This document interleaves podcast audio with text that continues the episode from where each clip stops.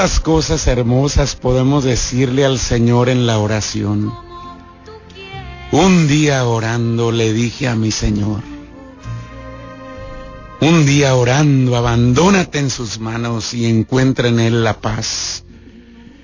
Qué privilegio, qué regalo tan hermoso es orando, abandonarse, sentir, experimentar la fuerza de su presencia. Hoy, en medio de tu trabajo, en medio de tus ocupaciones, en medio de tu descanso, haz un espacio a Dios que viene a salvarte, que viene a confortarte, que viene a liberar tu alma de tus cargas, de tus preocupaciones, de tus miedos. En este instante date un respiro, un descanso, porque el Señor tiene el poder de hacerlo. Y es que en la vida necesitamos organizar, planear nuestro día, nuestro tiempo. ¿Qué es lo que hacemos durante un día? ¿Cuáles son nuestras actividades? ¿Hacemos lo que se nos ocurre? ¿O tenemos un plan? Porque organizar nuestro tiempo sabiamente nos da serenidad y fortaleza y hace que lo aprovechemos mejor. Una persona es sabia si sabe combinar en su justa medida tres relaciones fundamentales. Primera, relación con Dios, su espiritualidad, su corazón. Relación con Dios. Segunda, relación con los demás, servicio, trabajo. Y tercera, relación con uno mismo, cuidado, atención personal. Son estas tres relaciones fundamentales que hay que tener siempre en cuenta. Las voy a repetir. Una persona es sabia si sabe combinar en su justa medida tres relaciones fundamentales. La primera, relación con Dios, oración, espiritualidad, corazón. Segunda, relación con los demás, servicio, trabajo. Y tercera, relación con uno mismo, cuidado, atención personal. Muchas de las dificultades y los problemas que se presentan en la vida de una persona se explican, se entienden por no saber combinar debidamente estas tres relaciones especiales. Al descuidar alguna de estas dimensiones esenciales de una persona, aparecerá la tristeza, el aburrimiento, la apatía, la adicción, porque viene la confusión, envuelve la pereza o el activismo. Si alguien solo sirve a los demás, si alguien solo trabaja y descuida su relación con Dios, pronto se agobia, pronto se cansa. Si alguien solo trabaja y sirve y vive para trabajar, pero si descuida su interior, pronto se cansa, pronto se va a agotar. Y es necesario atender estas tres relaciones fundamentales. Relación con Dios, relación con los demás y relación con uno mismo. Y la administración del tiempo depende de cada uno de nosotros. Cada día trae sus 24 horas y no podemos añadir más horas a nuestro antojo, porque está el día, está la noche. El día para trabajar, la noche para dormir.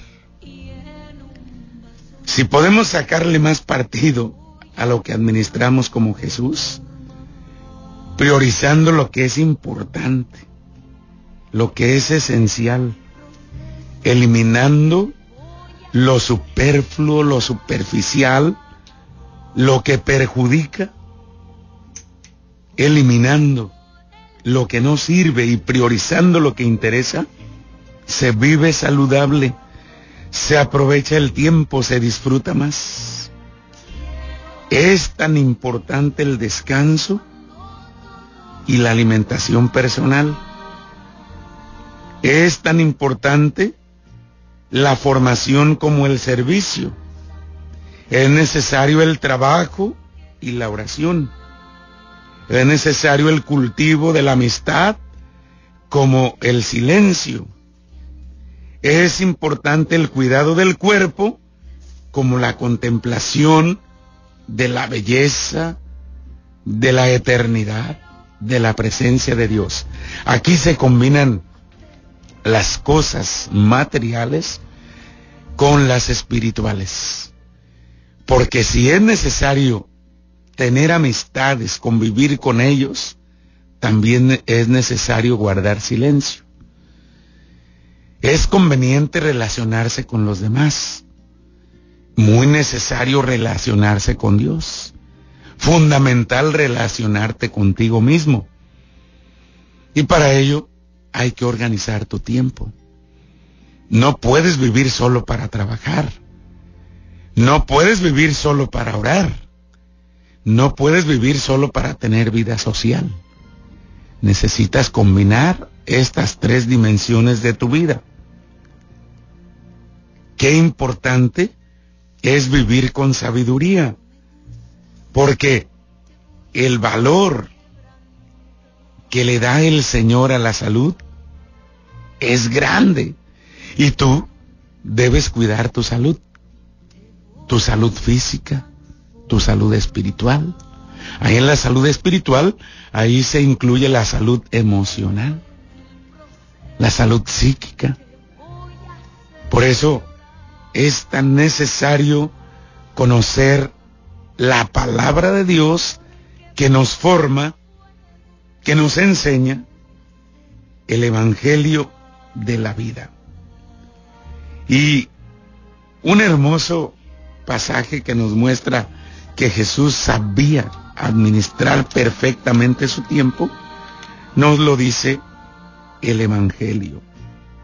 Jesús tenía tiempo para descansar para comer, para convivir con sus amigos y tenía tiempo para trabajar, pero sobre todo tenía tiempo de orar, de hablar con su padre. La salud es una de las grandes preocupaciones de la gente. La salud es lo que tanto nos preocupa a todos. Y a nuestro Señor le preocupa mucho tu salud.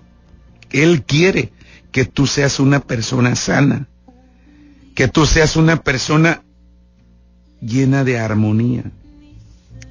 Por eso el Señor te da su gracia. El Señor se acerca a ti para liberarte de tus pecados, de tus miedos, de tus angustias y armonizar tu ser. Hay personas que cuidan mucho su salud física y descuidan mucho su salud espiritual. Hay personas que hacen mucho ejercicio físico para mantener figura, pero no hacen ejercicio espiritual, como orar, alabar al Señor, estar en su presencia. También necesitamos ejercicio espiritual para que nuestro cuerpo, nuestro ser, en una palabra, tenga la armonía de Dios. Jesús es médico y medicina. Jesús conoce tus dolencias. Jesús conoce lo que llevas en tu interior. Él tiene poder de sanar. Y en estos tiempos que nos toca vivir de pandemia, se hace más fuerte esta necesidad de nosotros. Y se manifiesta el Señor grande y poderoso. Porque de lo primero que necesitamos ser sanados es de nuestros malos sentimientos, de nuestros malos deseos. Hemos de ser sanados de nuestros miedos, de nuestras angustias. ¿Cuántos de nosotros vivimos llenos de miedo? Envueltos en la soledad, en la tristeza, sin fe, sin esperanza. Vivimos creyendo que solos podemos.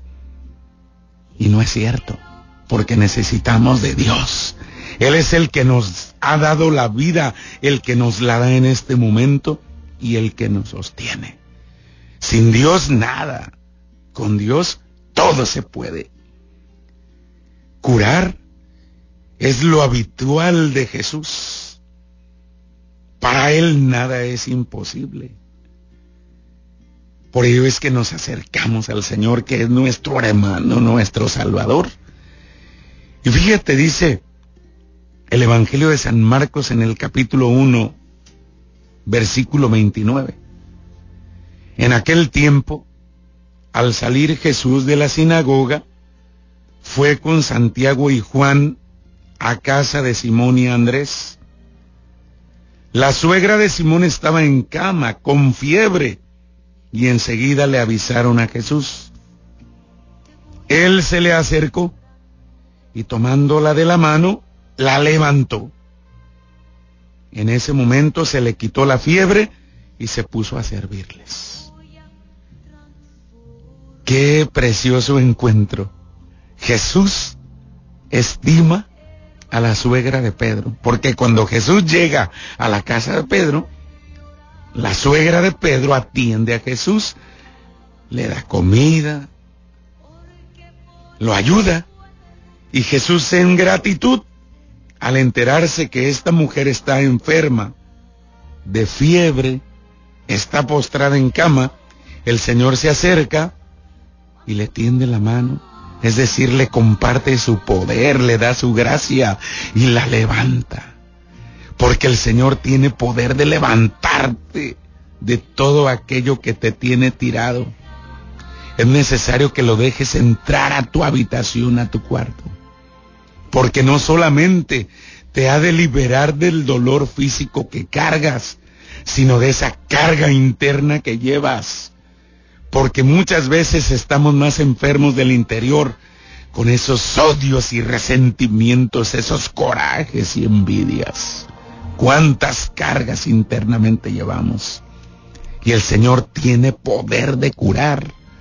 Por eso hoy te invito a que pongas tus ojos, tu mirada en el Señor, que no te sueltes de su mano, porque el Señor es fiel a sus promesas.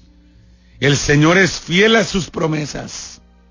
Y Él, al derramar su preciosa sangre en la cruz y al entregar su vida por ti, por mí en la cruz, venció al maligno, venció al diablo y nos dio la libertad, nos hizo hermanos suyos y nos hizo hijos de Dios. Hoy, hoy en este momento, quizás tú experimentas dolencia en tu cuerpo o en tu alma y tomas tranquilizantes, tomas medicamento, tomas esos tés en la noche para conciliar el sueño. Lo que necesitas es aceptar a Cristo en tu corazón, abrazarte de Él confiar en su infinita bondad. ¿Sabes cuál es el principio de una sanación? el arrepentimiento de nuestros pecados. Y después de arrepentirse, ir a confesarse para recibir el perdón. Porque la sanación inicia desde el interior. Desde el interior. Y Cristo tiene poder de hacerlo. Grande es el Señor. Poderoso es el Señor. Fíjate la suegra de Pedro. Estaba enferma de fiebre. No necesitamos tener una enfermedad terminal para sentir el peso de la enfermedad. Y qué regalo de Dios es estar sano. Por eso si tú estás sano en este momento, bendice al Señor, agradecele, disfruta tu salud, cuida tu salud, no la arriesgues con tanta facilidad. Después de la vida, la salud es el regalo más hermoso que podemos disfrutar, porque la salud no se compra ni se vende. La salud es un regalo de Dios. Tú puedes tener dinero, puedes tener fama, puedes tener poder, pero si te falta la salud, eres muy pobre. Teniendo salud y la salud física y la salud espiritual. Fíjate, cuando el Señor sanó a la suegra de Pedro que le extendió la mano y la levantó, aquella mujer se puso a servir. Por eso, la persona sana trabaja con alegría, sirve con alegría. Y cuando trabajamos con alegría, alcanzamos más salud. Una persona que trabaja enojada, que trabaja renegando, que trabaja eh, con su corazón amargado, se enferma más, porque aparte del cansancio físico, se cansa su corazón. Qué precioso este pasaje. Hoy nos regala la palabra. El Señor sanó a la suegra de Pedro. Porque Él tiene poder de sanar, de liberar, de transformar la vida. Jesús viene a servirnos, viene a liberarnos, viene a perdonarnos. Y en ese servicio, en ese regalo que el Señor nos da, nos cura de nuestras dolencias y enfermedades. Por ello, si estás sano, si estás en este instante con esa capacidad de estar de pie y de realizar ese trabajo que Dios te encomienda, hazlo con alegría, hazlo con amor. No te amargues con facilidad. Porque amargándote, la carga se hace pesada y difícil para ti. Es necesario abrir tu mente, tu corazón al poder de Dios. Dios quiere de ti que seas una persona sana, fuerte, alegre, que haga el bien, deja de hacer el mal. Jesucristo nuestro Señor, y ahí lo encontramos en la carta a los hebreos, en el capítulo 4. Qué preciosa palabra. Jesús se hizo nuestro hermano y compartió nuestra condición humana en todo menos en el pecado. El Señor asumió nuestras limitaciones corporales. Vivió profundos momentos de felicidad y de sufrimiento y con su solidaridad fue conducido a la muerte, que es el fruto del pecado, y ahí nos salvó, derramando su sangre preciosa. En su humanidad, Jesús es la perfecta imagen de Dios. Vive e invita a vivir de cara a Dios, llenos de fe, de confianza en Dios nuestro Padre que es la vida. Jesús no solo aceptó a los publicanos, las prostitutas, a los pecadores públicos, sino salió al encuentro de quienes estaban oficialmente aislados, marginados, y los abrazó y los llenó de vida y les devolvió su dignidad.